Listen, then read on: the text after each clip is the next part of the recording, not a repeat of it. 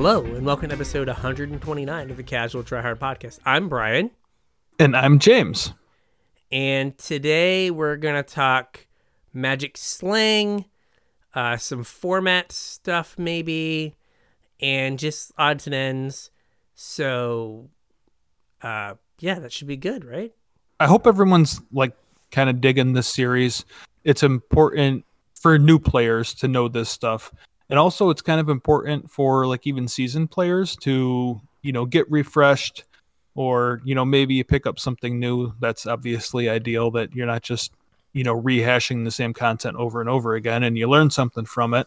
But as we get back into stores, I think communities are going to need to rebuild and hopefully you guys can be part of you know rebuilding your store's communities and you can use some of this content to you know help some new players out. So it's nice to have a refresher sometimes where you know maybe we're going to talk about slang today magic slang. So maybe you already know what a bear is but if you're playing a game of limited and you say i'm going to play a bear and your opponent looks at you weird it's a good opportunity to remind you that you know maybe not everybody uses the same slang. And not that you can't use it but just uh you know explain it to somebody teach them use it Yeah. as a learning tool And and a lot of Um, you were newer to the game.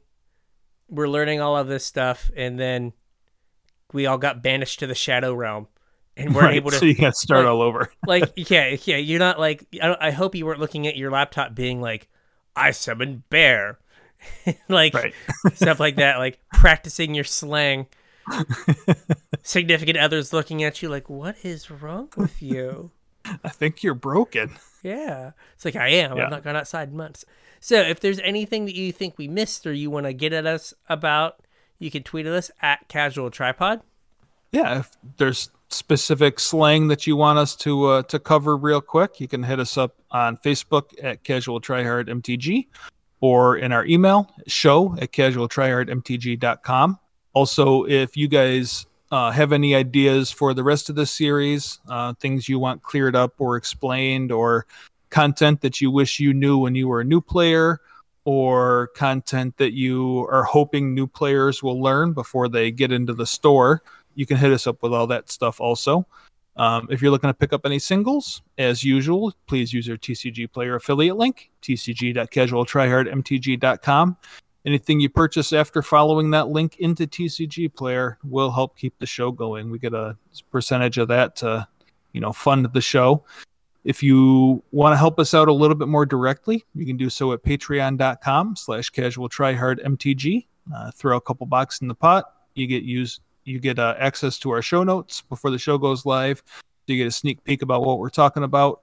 You also get our pre-show, which is just kind of us catching up a little bit. We don't get to talk nearly as much as we used to, so we kind of use the hour or so before the show starts to get caught up with each other. Um, also, make sure our mics are working and nothing sounds weird. In addition, this, especially this summer, and like the last couple episodes, we're not going to talk about a whole lot of newsy stuff. Um, we're really going to concentrate on this playing in paper series. We've had some pretty good feedback about it already. People seem to be liking it. And we want to give people like a resource to use to, you know, help new players out. We're kind of pushing this out to stores so they can use it as a tool to help uh, get players into the game. So we're really going to be concentrating on this stuff this summer. Um, so some of the newsy stuff we're talking about a little bit in the pre-show that the patrons have access to.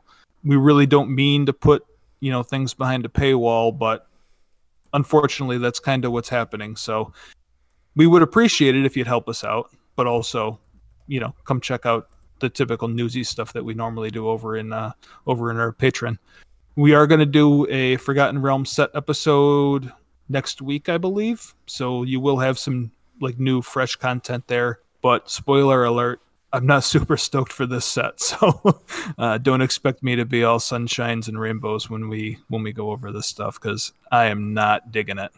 no no no we we, we spent a large portion of the pre-show being like why are they doing this stuff this is uh, Yeah, I don't know. And like I don't mean to take away from, you know, any of you guys that are really into it cuz I know that there's like a lot of really hyped people.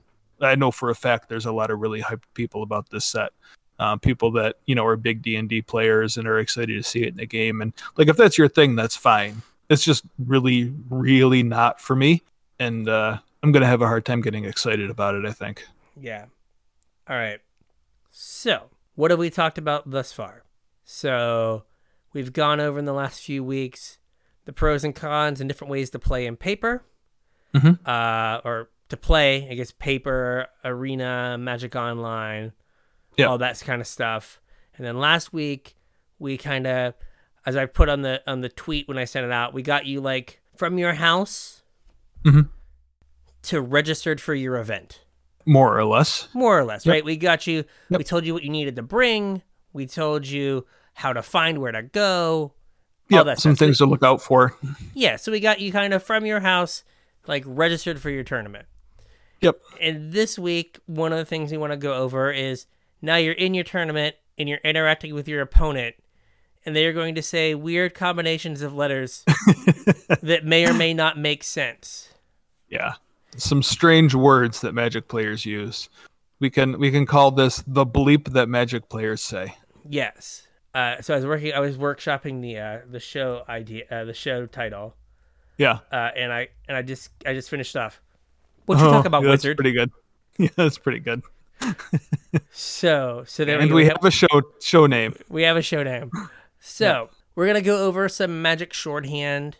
A lot of it comes from like Early. Magic cards. Yeah, early magic cards and effects that like have just kind of become like second nature Mhm.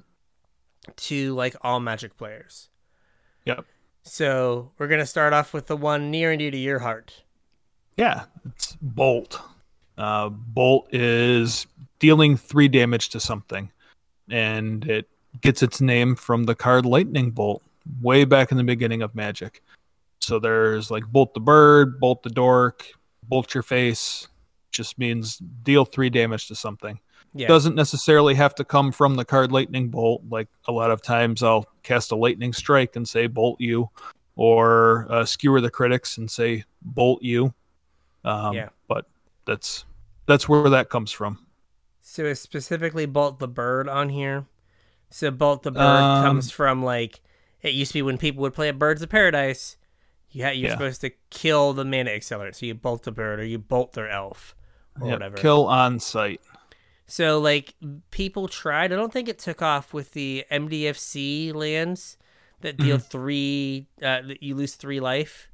Yeah, when they they come into play bolt on time. lands. They call them bolt lands. I don't know if we. I don't know if that took off. I don't think it did. people tried. So we have Shock, which is Bolt's little cousin, which Right. is it deals two damage to something. Yep. Again, comes from the card Shock. Mhm. This one did take off, and it took off for Shock lands as well. So Yeah. the the the lands from the Ravnica block that they can come into play untapped if you have them deal if you lose two life. So if Yep. you shock yourself, you can have it come into play untapped. Yep. I had mentioned this one a minute ago, uh, but it's Dork. Dork is like mana dork. It's any sort of like one mana accelerant, a small creature that you use to kind of ramp on mana is a dork. Yeah, so like the one you see the most on like arena is either Llanowar Elves or Yeah. uh, Gilded Goose. Yep. Or I think of the most common one mana ones. I guess I, I've seen a lot of uh, oh gosh, Heritage Druids, which is like super dork. But Yeah, that um is it Jaspera Sentinel? Yes, it's like a I've also dork. seen quite a bit. Well, I've seen that quite a bit also. so Yes, yes, it does show up a lot. It's weird because that card's so bad.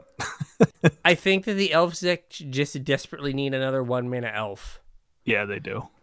So like the the the games where they go like Jaspera Sentinel into like Elvish Warcaller, Yeah. and then they tap the Warcaller and they play another one drop. Yeah. Like those are just so much better. Mhm. So which is like why it's there. All right, so Wrath, the the bane of elves decks, Yes. is any effect that destroys all creatures. Yep. So this comes from Wrath of God, which is currently in historic. It is. And uh, so, like, Day of Judgment is like the exact same card, except for it doesn't say you bury, which bury was dies and can't be regenerated. Correct. Day of Judgment just says like destroy all creatures. Destroy all creatures. So- Yep, same thing with damnation. Destroy all creatures. Yeah, so it's Actually, based- th- I think damnation they can't be regenerated either.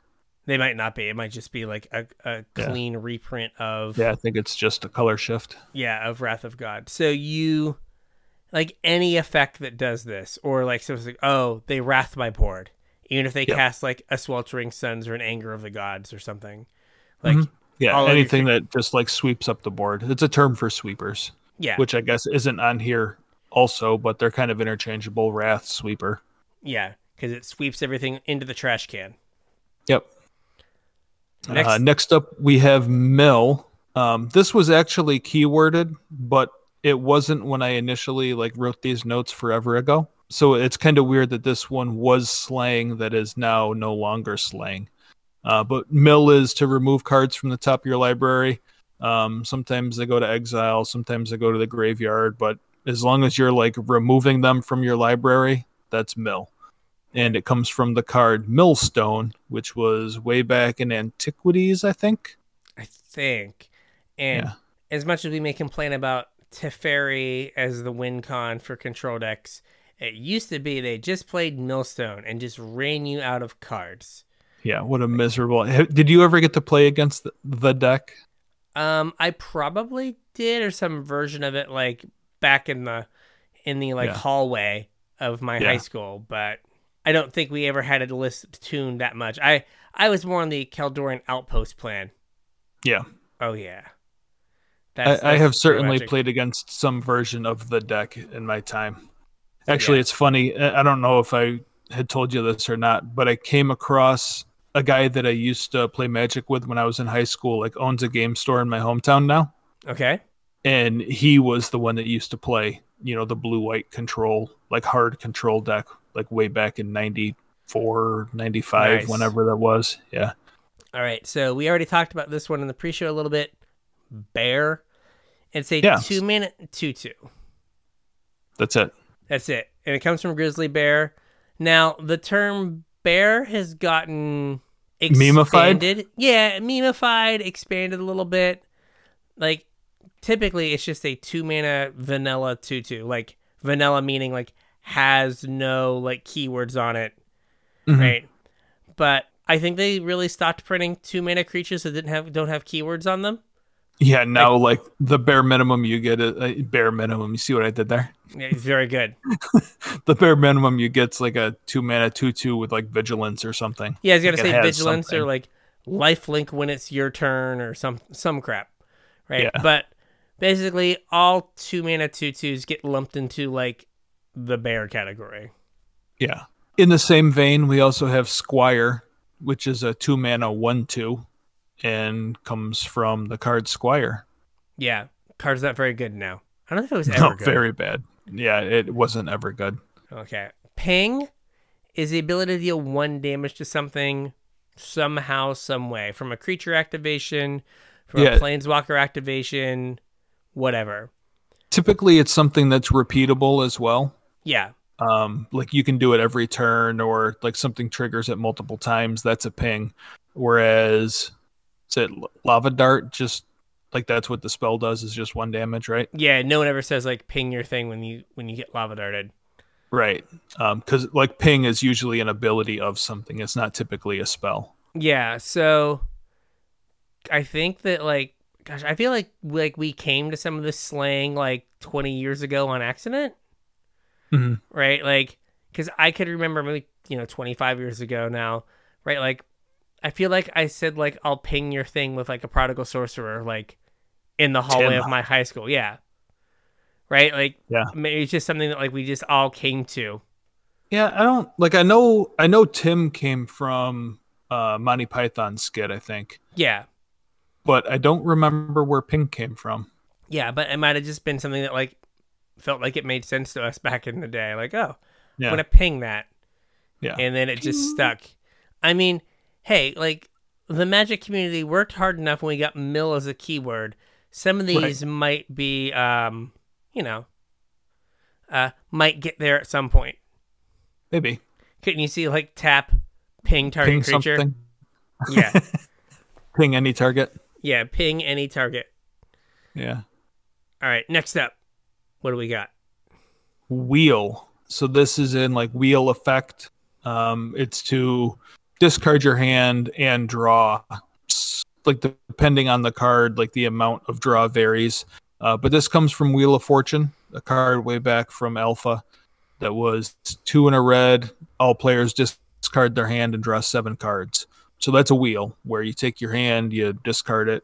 I guess technically you could do other things with it too, but whenever you get rid of your hand and draw, you know, cards back to fill your hand up is a, a wheel effect. So, fun fact, I had to I had to make sure I had my uh my facts right because I've heard different things. Speaking of Mhm. Wheel of Fortune, Mhm. do you know where Vanna White's from? Yeah, she's from North Myrtle Beach. She is. Yeah, There you go. I did like- know that. You know, she- how, do you know how I know that? I don't know. Did you work on her car?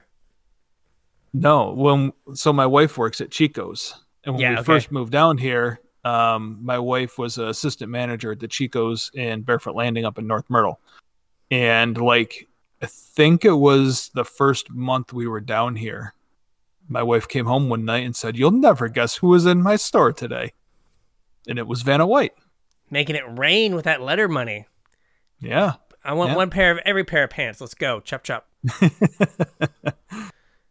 Vanna White. All right. Yep, Vanna White. There we go. There's our Wheel of Fortune aside. Yeah, that was weird. Ra- Hey. Random information you get in the middle of the podcast. Hey, we gotta keep it light. All right. So, Yeah, that's fitting. um, loot is when you draw then discard. So I think Specifically in that order. yes, and I think it comes originally from Merfolk Looter. Yeah. and then we have like probably the most famous version is faithless looting Right. Right? Like they missed an opportunity with careful study. Like i guess they hadn't like figured out the uh the naming convention. Because Yeah. it could be just it could have been just like careful looting and then you'd have faithless looting Ugh. later on. With merfolk Yeah, looter ca- in there somewhere. Careful looting doesn't sound nearly as uh as interesting as faithless looting. yeah or like looting studies. I don't know. Uh but yeah. And loot is usually the more powerful of the ways to like get cards and then discard cards right to like Mhm. kind of cycle cards through your hand because you're getting Yeah, more usually. information right you see the cards first and you make your Right. decision as to what goes to the graveyard Yeah, so you can bin the card that you draw. yeah Like if it's no if the cards in your hand are better than whatever you draw, you can put whatever you draw in the graveyard. yes so it's the other way of doing this Uh, that would be rummage, and this is the other way around. It's you discard first, then you draw. So a lot of red stuff gets rummage, and a lot of blue stuff gets looting. Um, that's kind of like how one of the ways they differentiate between the two. In general scenarios, rummaging is worse than looting for the reasons we just discussed. You can't, if you discard first, then draw, you can't bin the card that you just drew and also a lot of times for the rummage the discard is a cost so you can't even like just do the thing yeah so like like, if there's no card in your hand Yeah, so it comes from Rummaging Goblin, and that's like, is it like Yep. tap or is it two in a red? And you discard Yeah, a card. It's like you discard Yeah. a card, then you draw a card. So discarding is part of the cost. Right. So like Cathartic Reunion, like you have more risk because as part of casting the spell, you have to put two cards in your graveyard. right The casting cost is one and a red plus discard two cards. Mhm. Which, you know, in Dredge, you'd rather have those cards in the graveyard. So, you know, you want them there first so you can dredge. But Yep. it does open you up to more risk a lot of times. Mhm. Which they fix And, with like- thrilling possibility. yeah um a lot of times rummaging like specifically for dredge is better anyway because then you can dredge the card that you just discarded whereas when you loot you can't because it works the other way around Yeah, so it depends, but in most cases you'd rather loot than rummage. right unless Right, you're specifically dredge Yeah, like if you were in a in a draft and there was like one in the red, discard two, draw two, and then one in the red, draw two, discard two, you'd Yeah. rather take the second one. 100% of the time All right. So bounce is when you return something to hand, you bounce it off the battlefield into their ha- into their hand. This probably could have been called boomerang, but Yeah, I was just gonna say I don't know why like this this ended up as bounce instead of boomerang. Probably because Yeah. boomerang's harder to say. probably. Yeah. It's like I'm gonna So it's just bounce. I'm gonna boomer. No, I'm just gonna bounce it. It's like okay, Yeah. cool. Okay, boomer. Yeah, there we go. Okay, boomer. That's right. I can't. Yeah. I can't say. I can't say boomerang, so I gotta say bounce. Uh, next up, we have crack, and this is a this is a term referring to things that self-sacrifice. Um, specifically, fetch lands, like in modern, um, you crack your fetch land. You can crack an evolving wilds the same way, where you it sacrifices to itself, and then you like get an effect out of it. Uh, can you think of anything else that you crack? You, you will like crack a Tormod's crypt. You can? You'll, Uh, any anything like that. Like okay, I'll crack my Tormod's crypt or Yep. uh, uh, relic, or sometimes uh, Yep. sometimes crack gets also moved uh, together with pop. Like Yeah. I'll pop my Tormod's crypt. I'll pop my yeah, but you don't like you don't pop a fetch land though. You don't pop a fetch land. This is true. Yeah. Like I think a lot of artifacts that have a cost sometimes get popped. They Yeah. don't always get cracked, but like lands always get cracked. Like fetch lands. Yeah, that's weird. I hadn't actually thought of that until just now. And pop's not on here, but yeah, pop is or blow. Like you Blow. can blow something up too, Yeah, I'm gonna, I'm gonna I'll, I'll blow my relic here or whatever. right? Yeah, so yeah, there's a lot of there's a lot of slang, man, and I'm sure There it's like a lot of slang. I'm sure it's regional. I'm sure if we played like Magic in California, we'd hear some like different slang than over here. But I'm sure like with the internet, it started to like homogenize. Yeah. So in our pre-show today, we talked about a version of this next card. That's Yeah. uh, an egg. Egg is typically an artifact that doesn't have a whole lot of things that it does, but either when it enters the battlefield or when it dies, it will draw you a card. So it's just an artifact that exists and draws you a card. Um, this next card or next type of card or word came up in the pre-show, Yeah. and so far it's been a failure, and that's cantrip. So yeah it's what's a ch- cantrip? It's a cheap spell that draws you a card, and this is a. I learned the first time we did this show. It's a D and D reference to like one of the earliest spells like a wizard learns. Yep. Because like Yeah, cantrips, simple spell doesn't really have much effect. yeah, but Um, yeah, cantrips. It's like oh, it just draws you a card. Now Yep. we've learned over the years that like one mana draw card is busted yeah, very close very good. to it, but so far in the D and D theme set, they haven't printed a card called cantrip. Which is probably for the best. I don't know, like, you could make it bad opt, like just like blue sorcery, like draw a card. Yeah, but like at that point, I mean, I guess it fits with the whole rest of the set. But at that point, you're just you're just making a bad card for the sake of making a bad card. I mean, isn't that like half the cards in the set? Yeah, it is. It's like, oh, let's we have to have a card that says these words from D and D on it. Make a hamster. Make a hamster. People like boo. We need to give them boo. Yeah, Like, okay, I have no idea. yeah. So Whatever. anyway, Anyway, anyway, you can t- you can tell that like we are hyped for the D and D set. yeah, This Super product's hyped. for us. Um, I, I did not say that. I'm pretty sure I said this product is not for me. I, I was hoping they got my sarcasm. uh, unlike unlike wizards, I was trying to show not tell. Just, I, was, Yeah. I was trusting my audience to be smart enough to like get the joke. Where wizards is like, this is a D and D card. Look, we put the D and D words on it. Yeah, the words, it's right on the card. It's right it's it. italics, so you have to see it. Yeah. All right, yeah, we're Say Where- say it when you when you do the thing. You have to say it. you have to say it or it doesn't work. Yeah. Could we? Oh, did you ever more random tangents? Do you ever see like the video of like the the LARP guy? I think I've shown it to you, where he's just like throwing like he's a LARPing wizard and he's just Magic throwing missile, like, magic missile, magic no, he's missile. like yeah, but he's like lightning bolt, lightning bolt. You just have to like oh, is that what it was? yeah, ma- lightning bolt. You- So there we go. So whatever, you- magic missile, magic missile. You just have to do that every time or it doesn't work, man. Yeah. All right, so we got a little off track. I'll, I'll take this one, get us back on track. Blink right. or flicker. Okay. It's to like exile something and return it to play.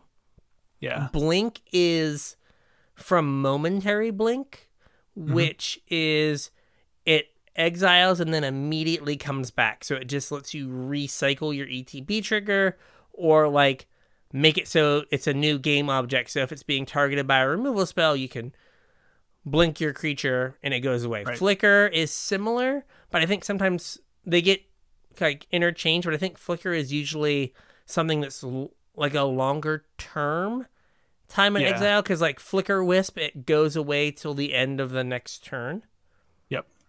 so Yeah, I, I agree. I, I do believe that that is the difference between the two, um, and that is definitely where the two terms come from. But I also know people that tend to use them interchangeably. Yeah. So your mileage may vary there.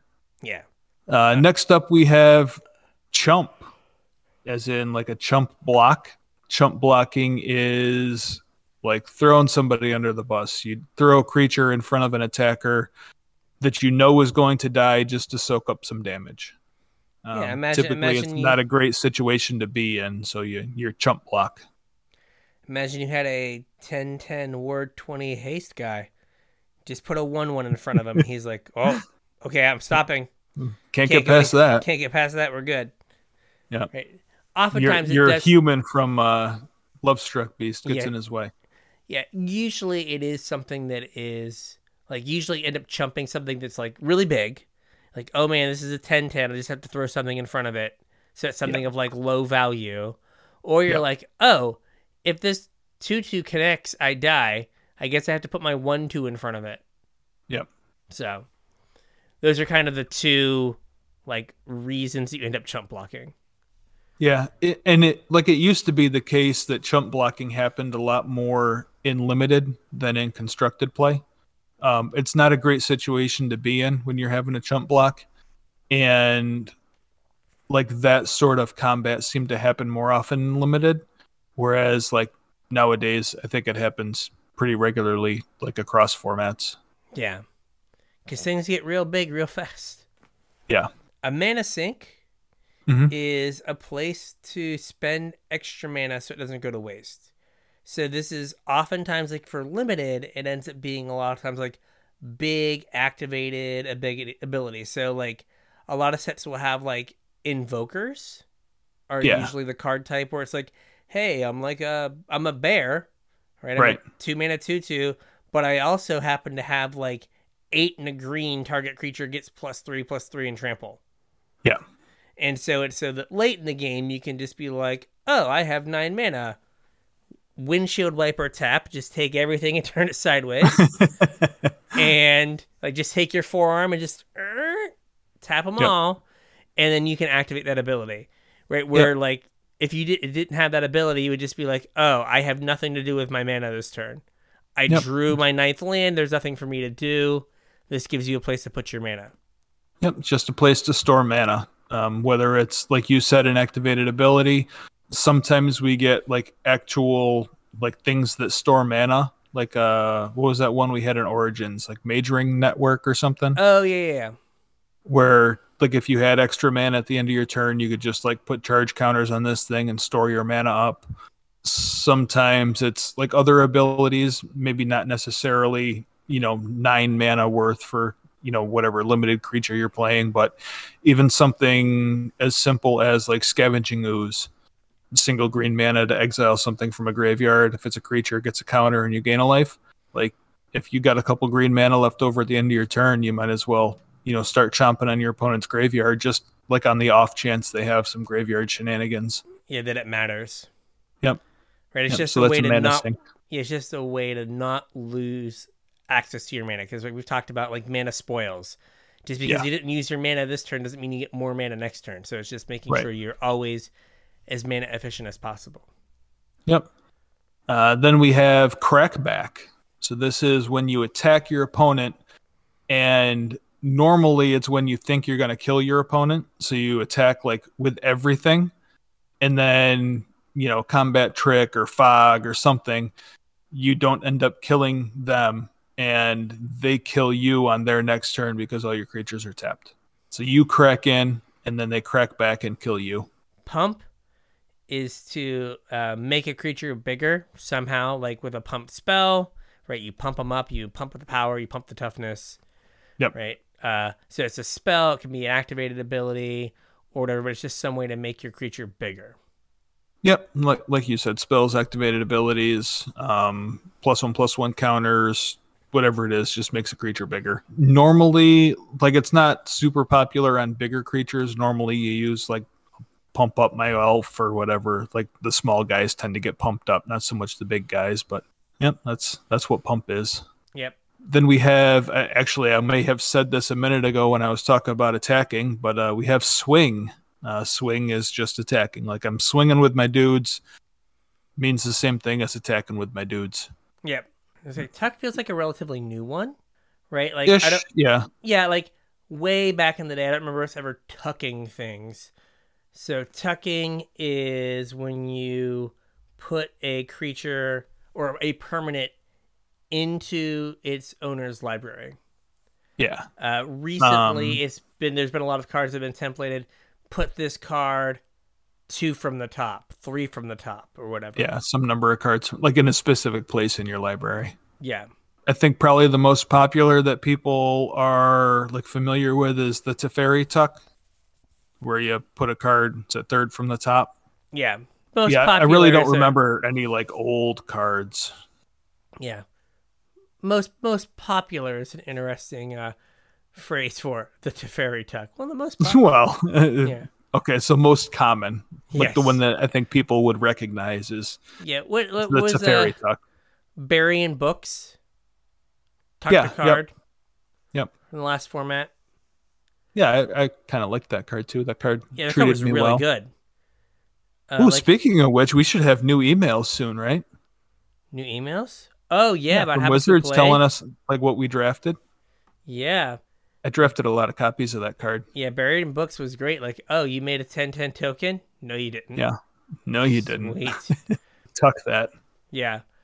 Um, ramp is to get ahead on mana somehow. So often it's with a mana dork, like we talked about before, Yep. or a ramp spell. Like typically, this kind of comes from like rampant growth spells. A spell that would let you search your Go deck, get a land. Search your deck for a land and put it onto the battlefield. Yeah. Um, oftentimes they're tapped, sometimes they're not. Cultivate is a ramp spell. Like Yep. explore and uh, growth spiral Grow spiral. they are ramp spells, but not in the like traditional way of thinking of ramp spells, where it was like I'm going to go pull a land out of my deck and put Right. it onto the battlefield. The, they're like ramp only if you have a land in your hand after they resolve. Yeah, I mean the nice part about those two spells in particular is that like they let you draw a card, so you have a little bit better chance of having a land in your hand. Or if you already have a land in your hand, it gives you a more Yeah. an opportunity to draw action. Yeah. Right, because imagine a situation you're on turn two and you have two lands in your hand where you're like, okay, my next land drop's rolled up. Now I'm going to play this spell, and maybe I draw the four drop that I want to play on turn three. Yep. Where, like, a rampant growth, you know you're just getting a land with that card. It's never going to get you your four drop. Mm-hmm. So they're a little different, but pretty much the same. Yeah. Uh, ooh, spin. Yeah, this this one's all you, buddy. spin. Your favorite thing to do. the wheel, kind of. So it's in basically like kind of doing something to um that is like kind of random Mhm. to um to hopefully get an advantage. So like sometimes you uh or the sometimes is getting I've heard the phrase spin it to win it Yeah. come up where like burning inquiry which is one red you both players draw three then discard 3 Mhm. like you're just kind of you're playing a spell that just kind of is you're spinning the wheel right you're Yeah. hoping that like you discard things for value or that you just improve your hand but you don't have a lot of control over it Yeah, it kind of refers to a game show where you're you're doing something and hoping that variance is going to be on your side. yeah there's also spinning your wheels which is different Oh, that is very different. Yeah. spinning your wheels is sometimes taking game actions or it is like taking game actions that doesn't that don't really advance the board or the yeah, game they at all. don't do anything. a lot of times like you'll see like decks with a lot of cantrips will spin their wheels will be like okay i'll cast a cantrip then next turn i'll Yeah. cast two cantrips now next turn i'll cast three tra- cantrips and they've cast all these spells But but they haven't like really it- done anything. they haven't done anything they've just spun their wheels Yep. so yeah very different things very similar slang Yep. The uh, the next one we have is bin. Um, it kind of just refers to the graveyard as a place, like the bin. It's also could be a verb, like I'm gonna, you know, sacrifice this guy and bin it, like move him to the bin. yeah But kind of just refers to the graveyard, yeah frank Lafleur often has referred to it as the trash can the trash can. Yeah, put that guy in the trash can Yep. uh yeah, that's a name I haven't heard in a minute. Is he still doing content? the last time I got on Twitch, he had like 40 views, and I felt bad. Oh, poor guy. I was like, buddy, like, Yeah. because he used to get like three to 500. Like, I don't know if this was like normal, but we had like 40, and I was like, oh no, Yeah, Frank, this isn't good. No. So we have the the psychographs, which are the types of player. hmm So Um, we have Yeah, first up we have Timmy. Timmy's typically like big stompy stuff, big splashy spells, and they're a little bit more casual. I think I- that's really about the I, I only say, like, descriptions I, I, I have for that, Timmy. like, I think that like the perhaps the stereotype, let's say, of like a commander player yeah, is, or at least that's how Wizards designs cards for commander players is like great big splashy effects. It Yeah. costs nine mana, but you're gonna play a bunch of. Uh, I don't know if we had this one here. Mana rocks, yeah, which are artifacts that make mana. So you're gonna definitely have this nine mana do this great big thing. Mhm. So that is kind of the like the the Timmy is like I think how Wizards views the typical commander player. I think that's probably fair. After that, we have Johnny. Um, a Johnny is a combo player, typically like off the beaten path a little bit. There's another word to describe them that's janky. Um, janky kind of refers to odd interactions or things that aren't like currently in the meta or are like deep cuts from like a previous standard or previous like other format that like they're bringing into some other format stuff that's a little bit off the beaten path but like in a combo sense Yeah, is so, a johnny player Yeah, and like Jank is also sometimes it's just almost for like bad but fun decks, yeah yep right? So uh, for a while, I, I brought up before Saffron Olive had his series Memer Dream. yeah Before it was ne- Memer Dream, it was Janker Dank. i don't think i ever heard of that one but yeah Yeah, that was like the first two episodes were Janker Dank. But Yeah. then some other someone was like, "Hey man, I had a web series. It was Janker Dank. Can you like not use that name?" And then Ah. uh, Amy the Amazonian, she has a series on CFB called the Jank Tank, right where she plays again like off the beaten path, off meta decks. So if you hear the term Jank, that's what that means. But yeah, the Johnny is your combo player. hmm and then we have what we used to be back in, That's right. back in our, our, our younger days. Uh, the Uh, good old spike the spike, the competitive, and win, win at all costs sounds like a murder and people are cheating, but yeah, the wants to win. yeah yeah It that is- like that that's the goal is to win not so much to have fun not to do the thing not to you know i mean obviously i'm playing to have fun but like it's the goal is to win. yeah There are some people. I remember being at a gosh, was it a GP in Charlotte, and like I was having a bad day. I was at the like the lower tables. It was might have been my first or second GP, and I it was around Magic Origins. It wasn't my first or second, but I hadn't been doing great. And this guy from like he was literally at the last table Mhm. in like round eight was just like, Oof. oh my god, I did it! Yeah. And he puresteel paladin and uh was able to like trigger like oh gosh what is it sphinx's tutelage by Oh. like equipping something or I don't know. but like he was like i did it and was so happy that he was able to like do his Johnny combo. Yeah. Like he was happy to do his thing the first time he had done it all day. All day. Where a spike is like, oh my gosh, I'm just gonna like drop and play side events. This is awful. Yeah, I mean, a spike probably wouldn't be playing that deck event. anyway. Well, Yeah, not just that deck, but wouldn't be in the event anymore if you're at the last table in round eight. Yeah, it was literally the last table. Yeah. But it was Um, the happiest an- I've heard someone at a GP in a long time. another one that I'm going to kind of throw in here that's not on the list, but is like for love of the game. And that's kind of when you're playing in a big event and you know you're outside of making the cut, but you play another round anyway. You're basically pay, playing like for no stakes. So the only reason you're playing is because you like the game.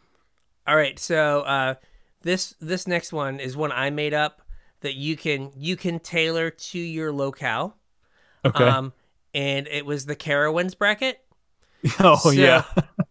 Uh, it's it's in the it, related to the love of the game, which is uh, the cut for GP used to be like yeah, you have to have to go seven and two, Yeah. right? And so when you got to like X two, I would say, oh, you're in the Carowinds bracket because Carowinds is a uh, amusement park just outside of Charlotte. Yeah. And once you picked up your third loss, you were safe to drop and just go to Carowinds. Go to Carowinds. so it's like, oh yeah, I'm in the Carowinds bracket now. Um, yeah. so uh, and then like once you once you have lost in the Carowinds bracket, that's when you're officially in the love of the game bracket. That's just- right. so I don't know, like so if you're at a, a GP, if those ever exist again in Orlando, you can be Yeah. like, yo, I'm in the Disney bracket right now. In the, Universal bracket. Yeah, I'm in the Universal bracket. Like, oh man, I'm in I'm in the Universes Beyond bracket. Not that. What is Yeah. what is is that what what is the uh, what is the Star Wars place called? Um, It's at Hollywood Galaxy's Studios. Edge. Galaxy's I'm in the Galaxy's Edge bracket. Like whatever Yeah. whatever works for you. Like I'm in the Six Flags bracket. Yeah. Right. Yeah. Whatever it is. Yeah, whatever. You can have some fun as you're like like three two and the wheels are falling off.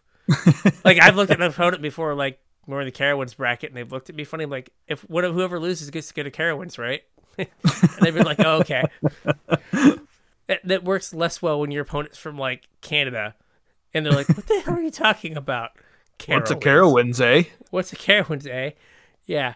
I drove from Montreal to Charlotte starting last night and I got here at at eight thirty in the morning just in time for the players meeting. And it's like, oh, you've not slept. I understand why you're three two. I have no such excuse. I got a good night's sleep and a hearty breakfast. Uh, all right. So the reserve list. So this was we've talked about it before in some depth, but it is a list of cards that Wizards about 24, 25 years ago said, "Hey, we're never going to print these cards again," and they maintained it for a few years. I think it was 94. Was it 94? So 27 years? Like Wow. Yeah, it was a long time ago. And they it was maintained it- it was Chronicles. So whenever Chronicles came Yeah, out, and I they maintained that list up until like 2000 or 2001. Uh, well, they added to it until then. Yeah, I mean, yeah, they added to it up until like Exodus, I do believe, because I know there's, there's Saga cards. There's it's towards the end, like Yep. Exodus and Saga, and the, so those cards will never be reprinted. So that is uh, why dual lands are a gajillion dollars. Yep, that's why thousand dollar underground seas exist. Yeah, and thousand dollar Gaea's Cradles. Yeah, What's they've promised to never reprint them. Because we just said So- WotC. What's WotC? We did. Uh, WOTC is the acronym for Wizards of the Coast. W O T C. A lot of times it's easier to say WOTC than Wizards of the Coast. Sometimes you'll also hear people just say Wizards, Yes. and that also refers to Wizards of the Coast. Two other ones. We have MTGA and MTGO. Um, MTGA is Arena, and MTGO is Magic Online. They're the uh, the two digital clients for Magic. So we have, uh, particularly on Arena, you have BO1, which is best of one. Yep. Or And BO3, BO3. best of three. Yep. Yep. shorthand. Um, I don't think really any magic gets played in paper best of one. Wizards tried to push that for a minute, but I don't I don't think anybody ever actually did it. So basically all paper magic is best of three. Yeah. Also, like, I don't think actual humans say the word the say BO1 and BO3. I think that's almost yeah, it's just like typically a, just a typing thing. out. Yeah. So we have going wide versus going tall. Going wide refers to a bunch of little things. Mm-hmm. And going, going tall, tall? is like one big thing. Yeah. These like weren't actually on our original version of this show when we did it. They were in like a different section and there's there's kind of more to both of these than we're going to provide here, but I figured that it's worth including in the slang because you will, you know, occasionally in between rounds you'll hear somebody talk about their limited deck going wide or whatever. So it's kind of important just to know for slang, Yeah. but just keep in mind that at some point when we start talking about like archetypes and stuff, um, you'll probably hear us delve into these a little bit more. So we have going over versus going under. Going Mm-hmm. over is kind of your let's see if I get it right here, your Timmy approach. Right, where you're yeah, trying where to you're do doing the big thing. you're trying to do the big thing and oftentimes it invalidates what your opponent had done previously so it doesn't matter what they did you did something so big you went over the top of them and kind of crushed them Yeah, so like when you Emergent Ultimatum and get like Alrund's Epiphany and you know whatever else you're getting from your pile and whatever you did that turn is leaps and bounds above whatever your opponent did for the previous four turns. yeah You just went way over them. The, the problem is when that happens on like turn four in historic and you're like yeah this isn't how things are supposed to be Yeah. but, but thank you and then you have going under which is usually small aggressive creatures and you're trying to get your opponent dead before they have a chance to get set up so you're Yeah, going before they can go def- over you. yeah so you before they can get their defenses set up you've gone under them with small less powerful things Yep. but you were able to to beat them before they could like stabilize Right. And the last one we have is tilt. That's when you let like a bad play or a mistake or bad luck influence your mood and or your future play. Um, so like if you make a play mistake and like you know lose a game because of it, you get tilted and like it can affect your your next round or whatever.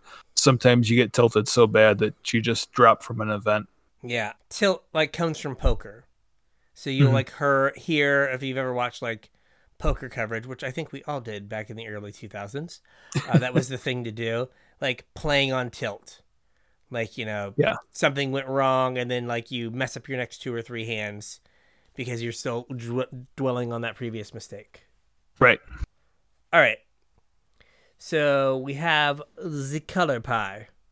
Yeah, this should go pretty quick here. I know a couple times on Discord we have answered this question because people didn't know what the terminology was.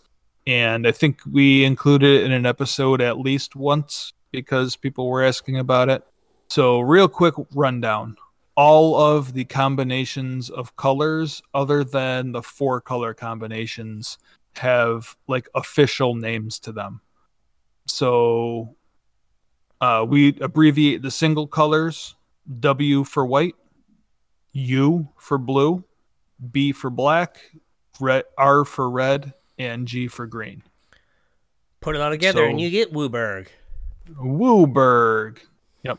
That's the, the last one. Yeah. So we have 10 color pairs to start with. Um, these are typically named after the guilds from Ravnica, although, like, I guess technically five of them you could name after the schools from Strixhaven, but Which I hate. um, which I hate. yeah, I think most people just call them after their uh, Ravnica names. So the first one we have is Azorius. Um, Azorius is blue white. And then we have Boros, which is white red. Dimir, which is blue black. Golgari, which is black green. Gruul, which is red green. Izzet uh, blue red? Orzhov, white black. Rakdos, black red. Selesnya white green, and Simic that's blue green. Yeah. So people have like with Strixhaven out, people have been like, "Oh, it's a Lorehold aggro deck." It's like, no, it's Boros. Calm down. Yeah, it's, Like- it's just Boros. Stop trying to make fetch happen. Just stop. Yeah.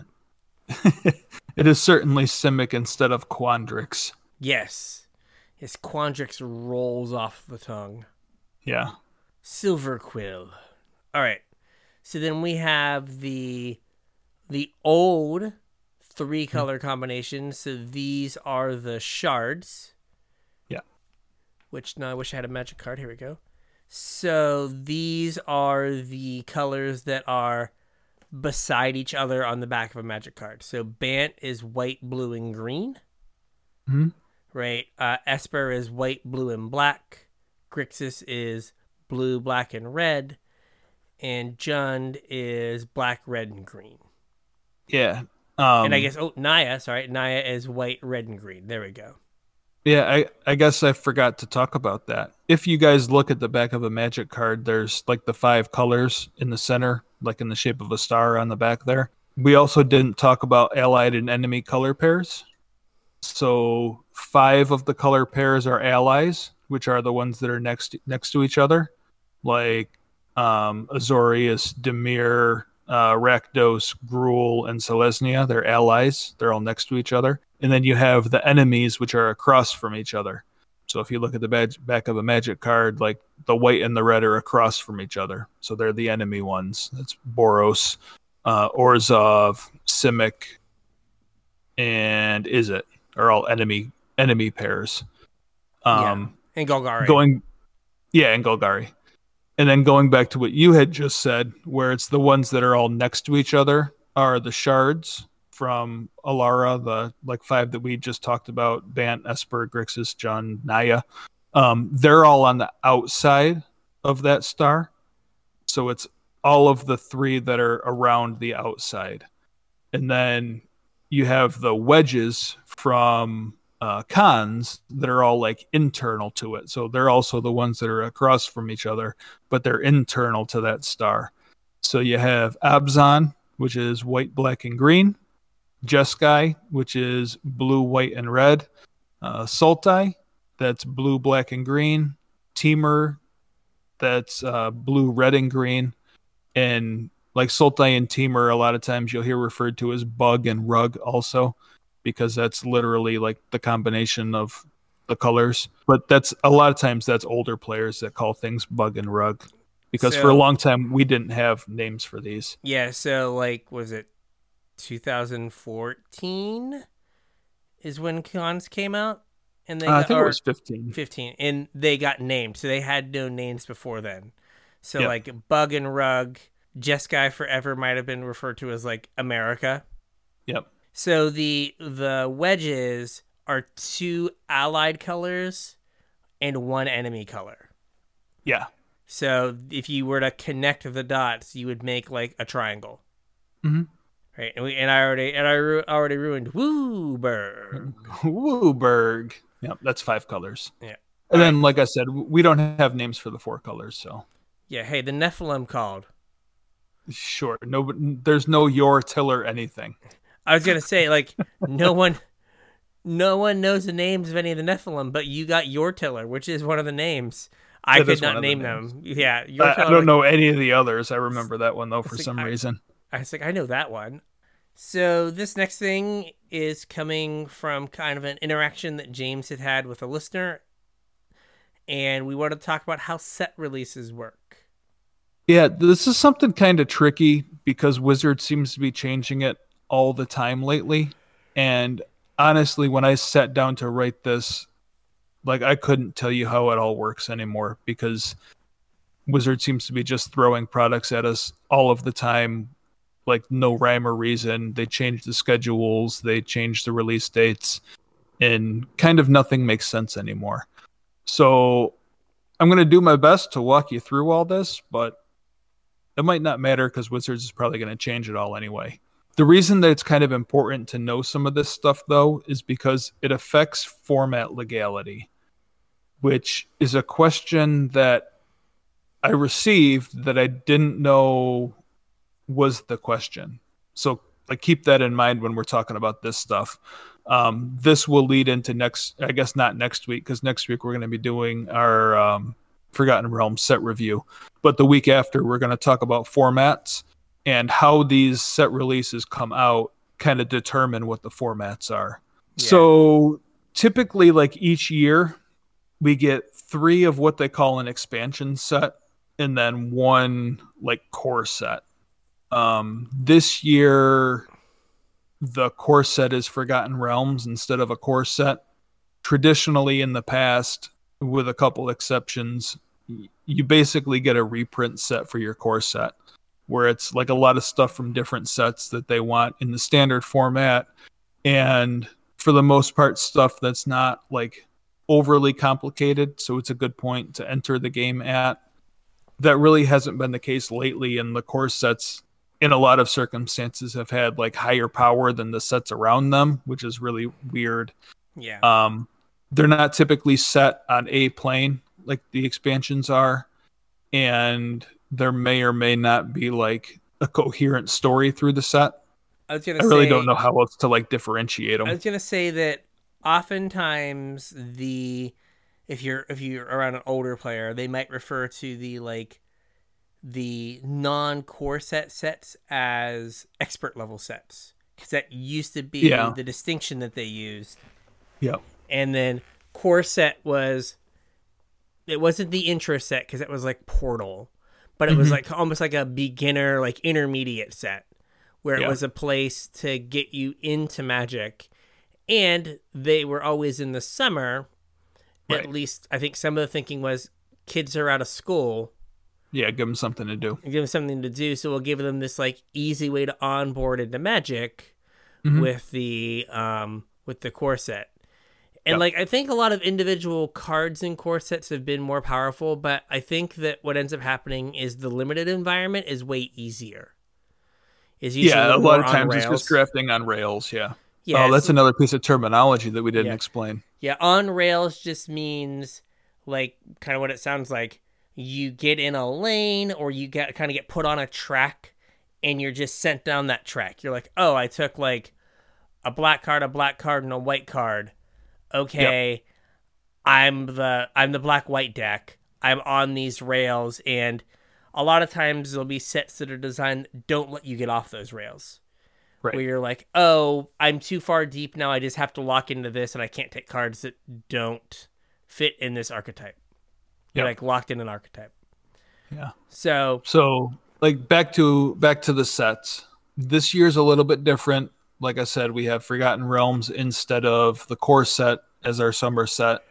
And we have two sets this fall instead of one for Innistrad. For whatever reason, we're having two fall sets, which I still don't understand. But um, so typically, like that is what they refer to as like the standard legal releases are your three expansion sets in your core set, even though this year we have four expansion sets and a not core set. Um, but those are like the normal releases or the standard legal releases. Um, the last thing that I wanted to mention under these like standard legal expansion sets or regular release sets is that these sets change format legality. So when these sets come out, they are added to every format. Um, they are added to standard, they are added to pioneer, they're added to historic, they're added to modern, they're added to legacy, they're added to vintage, they're added to commander. They're basically added to every constructed format when they come out, which is a little bit different from the next sets that we're going to talk about, which are the ancillary sets. Roundabout, we've been getting like one reprint set and one new set each year. Like uh, this year, we got Time Spiral as a reprint set, and we got Modern Horizons 2 as like a quasi new set, even though there were some reprints in it. Like last year, we got Mystery Boosters and kind of Jumpstart as reprint sets, and we got what did we get as our new set last year? hey, Commander Legends called, and they they want you to Oh yeah, yeah, to yeah. respect them. Yeah, Commander Legends was our new set last year. Yeah. So like these sets are kind of outside of normal release. That's why they call them like ancillary. But they only change some format legalities. They aren't added to um, standard. They aren't added to brawl. They aren't added to pioneer. The modern horizons ones specifically are added to modern, but typically these sets wouldn't be added to modern. So that that's also kind of strange. Yeah, so if But- it's a modern Horizon set, it goes into modern, but if it's Commander Legends or Jumpstart, Right. it it only impacts Legacy. So unless it has the modern Horizons branding, right. it uh, doesn't impact modern. Right. There's kind of a distinction that we'll get into um, in our next like portion of this series where there's what they call eternal formats and like non-eternal formats. And eternal formats are the ones that like every card ever gets added to. So like legacy and vintage and commander, I guess, are eternal formats where no matter where the card was printed, it's always added to that format. And things like modern and Pi- pioneer um, are not technically eternal, where it's not every card ever. So somewhere, uh, the professor of Tolarian Community College is saying Pauper's an eternal format. Oh, Pauper is an eternal format. That's a good one. Yeah, Yeah, so you are you are is- correct. Is commons printed anywhere except for the ones that are totally busted, which there's like Right. two every insul- two every ancillary set. it seems that way. Yeah. The uh the next section are kind of everything that I lumped under precons. And the reason I lumped all of this other stuff under precons is that they are all technically pre-constructed. For the most part, barring like the occasional random card that's thrown in. Anytime you purchase one of these products, you will get the exact same contents and they're not in like sealed random booster packs. I know technically like Jumpstart is somewhere between like a precon and a booster pack, but the pack that you get is random, so that's why I left them in ancillary sets. Uh, precon, like no matter what you buy, it will always be the same contents. Um, so these are things like the commander decks. They've changed the way they do these recently, so I apologize if I'm not 100% correct. But I think currently we get one full set of like regular release commander decks at somewhere between like a 40 and 50 dollar price point that are have more new cards in them and better reprints and are like a big boy commander deck. And then alongside the rest of the standard legal releases we get like smaller commander decks that are technically the same size but have like less new cards and less value of reprints and are a little bit easier to grok if you're a newer player. And usually we get like one or two of those with like a regular set release Yeah. that's the- not tied to the set that the, the big set release comes out at. Yeah, so like the the smaller commander decks are typically tied to the plane that is releasing. So we Well, they've have, they've been tying the the regular commander decks to planes also. okay, because like Yeah. the D and D commanders uh, commander decks, those are the little commander decks. Yeah, we got big commander decks for Strixhaven. Okay, Yeah. it's like I feel like there's like a commander set that comes out like all the time. Yeah, they they have been coming out with commander decks like for every set release. They'll come out with like one or two, and then like once a year they'll come out with a like a whole big set of like you know the regular release commander decks. That last year I think they were all on Ikoria They were Ikoria themed commander decks, Okay, and then this year they're Strixhaven. Okay. Like these are decks that me as a commander player I only look at to see if there's like a busted legacy card. Is typically how I interact with them, but Sometimes there's good reprints in them. Yeah. um, stuff that sees play. But yeah, like True Name Nemesis is an example of a card that like is a staple of the format that you could only get through a commander deck. uh, we talked in the pre-show. Anje's Ravager Yep. is it to the Commander 2019 pre-con card. I got my two Wurmcoils from buying two Daretti Spaghetti. Um, Oh, there you go. Decks. Yeah. Yep. All right, so here uh, more box sets, and this is where we have uh, Secret Lairs uh, slotted in. Yeah. Um, these kind of come out whenever Wizards of the Coast feels like it. Um, they will never change format legality. They were only to get additional copies of a card in circulation. And like I said, they come out whenever Wizards feels like it. There's no set release pattern for them, I don't think. Yeah, they Uh, also, a- okay. go ahead. No, they have they have increased the amount of time that the uh, secret lairs are available. They Yeah. started out with like just a week in like the most recent like six drops or something, or were like are like available for like six weeks or two months or something. Yeah, lo- way longer time. Yeah, And then these box sets also include like the random products that they've come out with. Like uh, last year, they had the Commander Collection Green, which was just some green Commander cards. We were doing the Planeswalker spell books for a little while, which are just kind of like, you know, 10 cards. We also used to get the From the Vaults, like they would be in this category. Um, none of these things change format legality either. Uh, none of them I don't believe are new cards. I'm pretty sure like all of these box set type things have all been reprints. yeah. So none of them are changing format legality. Basically, they're just uh, you can think of it as skins or just pimped out versions of cards that already exist. Yep. Sometimes they're cheaper ways to obtain a card too. Like if you had bought Bitterblossom Dream Secret Lair, like you you could buy that drop for cheaper than you could buy a Bitterblossom for. Oh, So- um, there is one other thing to mention with the box sets.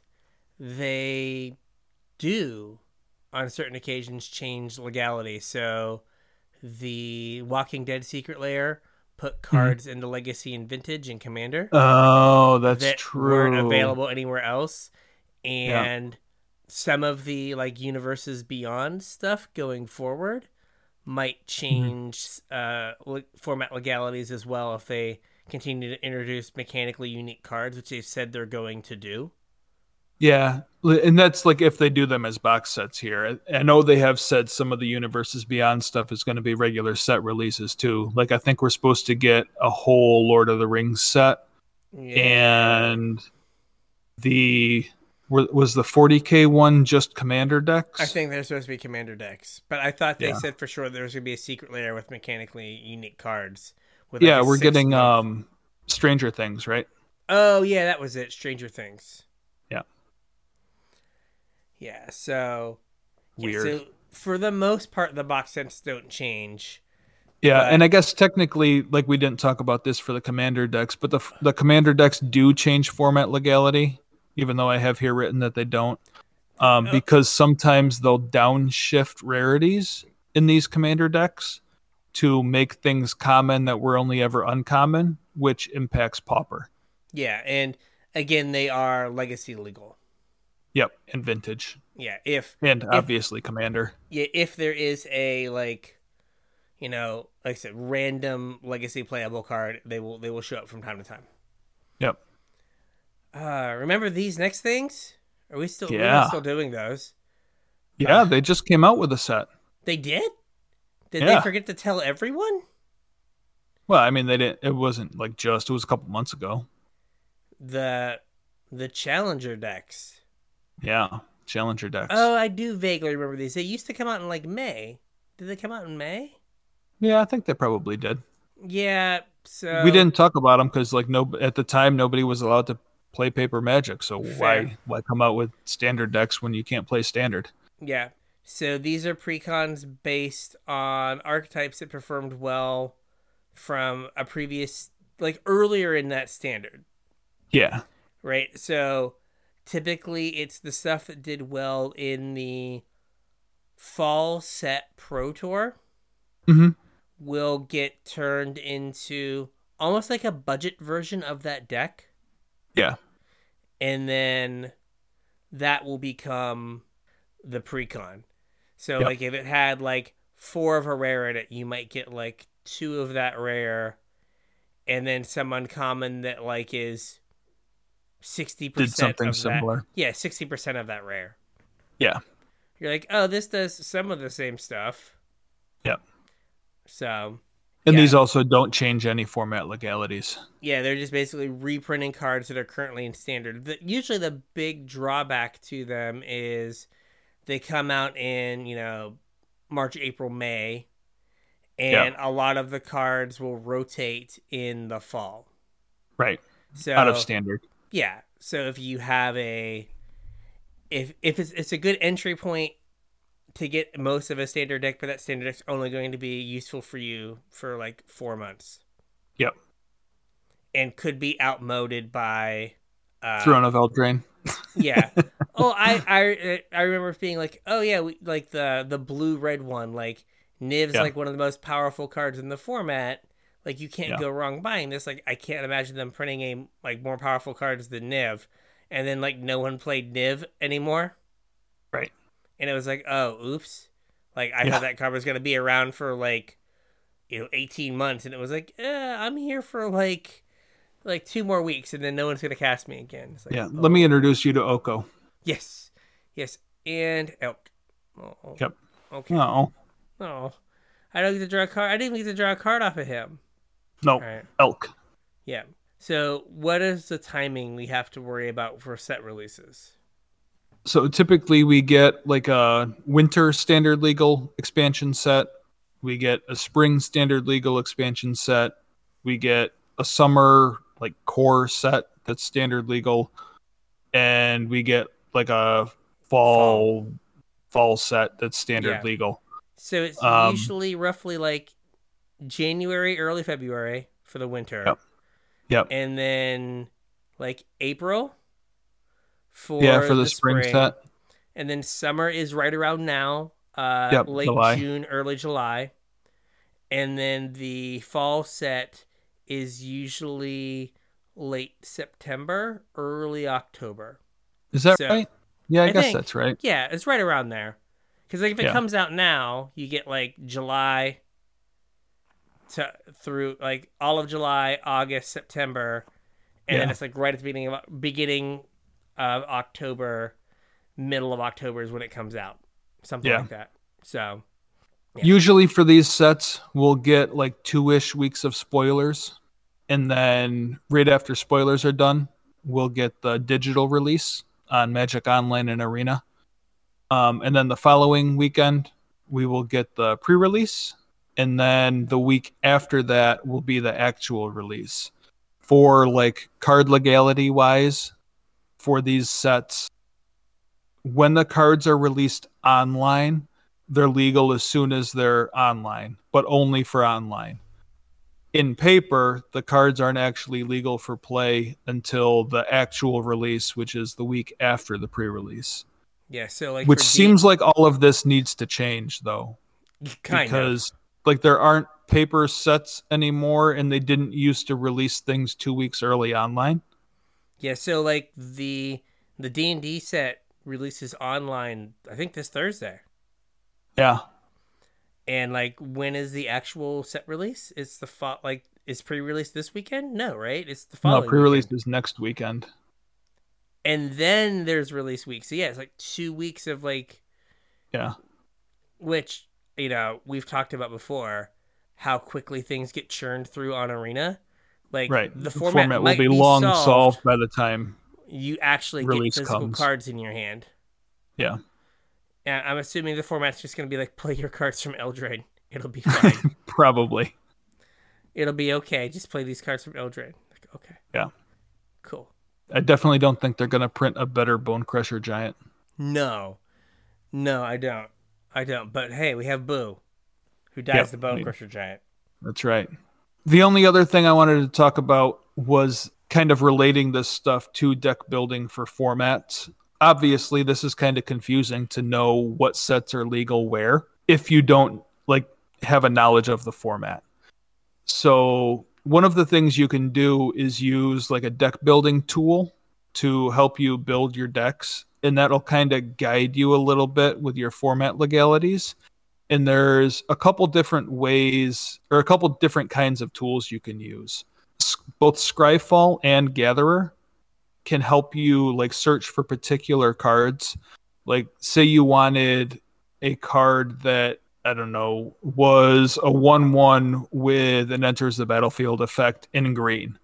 Like you could put all of that information that you're looking for into scryfall or gatherer and it would bring up a list of cards that like fit those criteria. You can also search for that stuff by format. So if you wanted specifically, oh, one mana, one one that's green that does something when it enters the better battlefield, but you're only looking for modern playable ones, you can select modern as a format and it will only show you the ones that are legal in modern. Um, so that's Scryfall and Gatherer. Gatherer is the version that's like Wizards approved, that Wizards like quote unquote maintains. Scryfall, I think most people will agree, is just a better version of it. It is the it is strangely the free version that no one really gets paid for. Right. Uh, and it's the better version. Right. Yeah. Um, so that can be a good tool when you're looking to like search for new cards for a deck.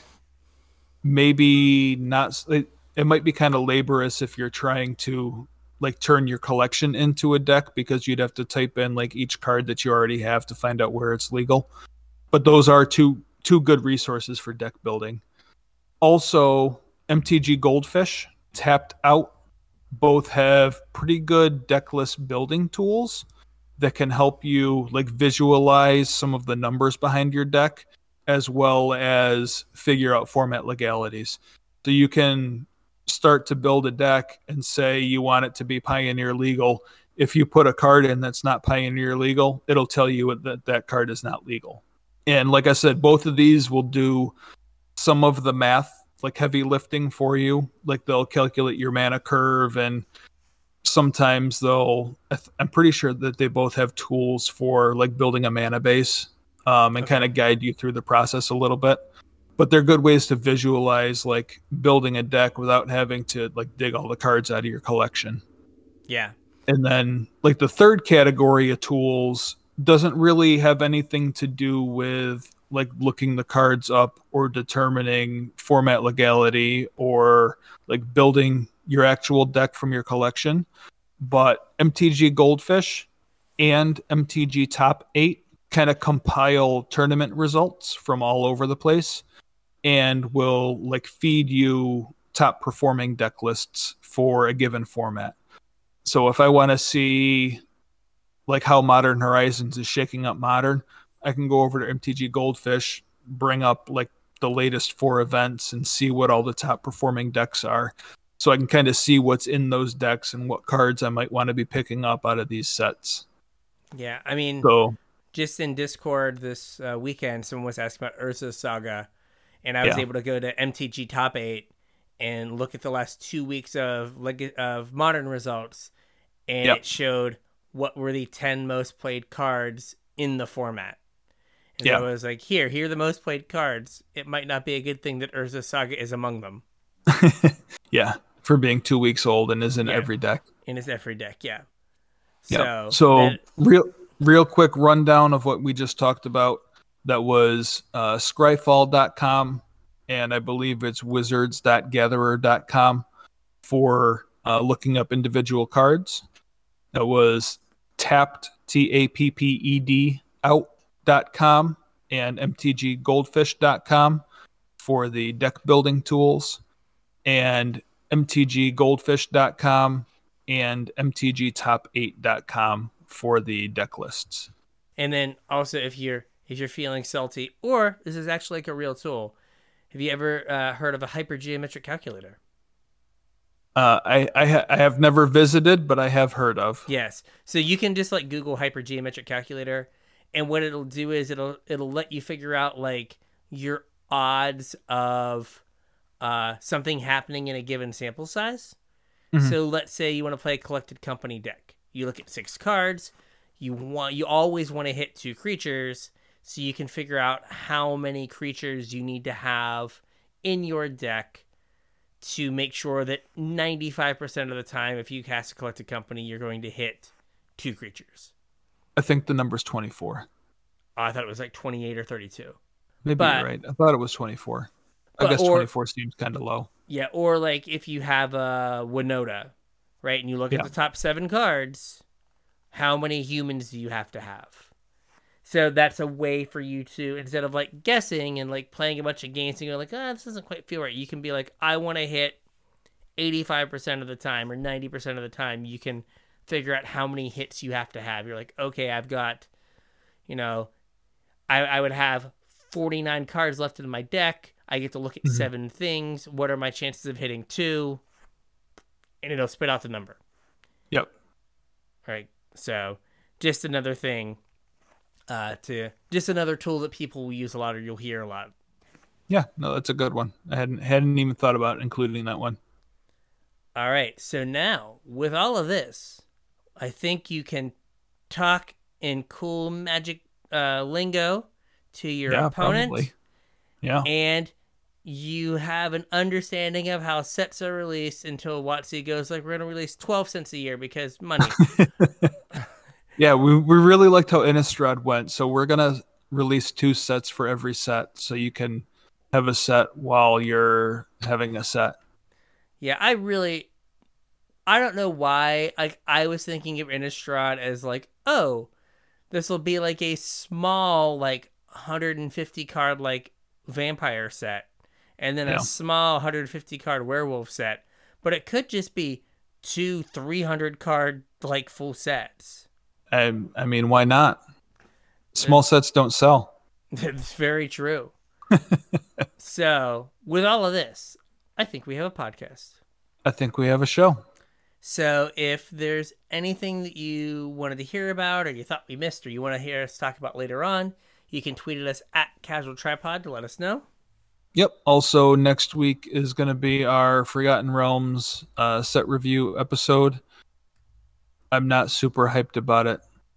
So instead of me picking out cards that I probably don't care about and don't want to talk about, why don't you guys let me know what you want to hear about and I'll talk about them um, on Facebook at Casual Tryhard MTG, or you can email us show at casualtryhardmtg.com. Um, if you're looking to pick up any singles, uh, some of the Modern Horizon stuff has come back to reality. Some stuff not so much. Uh, but if you're looking to pick any of that up, hop on over to tcg.casualtryhardmtg.com. Anything you purchase from TCG Player after following that link, we'll get a percentage of to help keep the show going.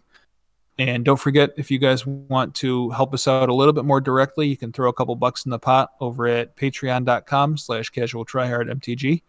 Uh, patrons get early access to show notes. Um, they get access to our pre-show stuff, which probably for most of the rest of the summer is going to include our like typical Magic newsies, while we're kind of churning through, this playing and paper series. So if you want access to that, uh, hop on over to patreon.com slash casual mtg. Uh, also, I forgot to mention in the intro that we have a Discord, and that's probably the best way I have to interact with you guys, short of recording the show. If you want to talk to me directly, that's probably the best way to do it. I answer a whole bunch of questions on there. We have, you know, pretty good conversations. There should be a link in the description. There's a link on all of our social media. If you can't get in there through the link, let me know and I will send you a link to invite you on in. You got anything else? Nope. So, with that, we will catch you at FNM. We'll catch you at F&M.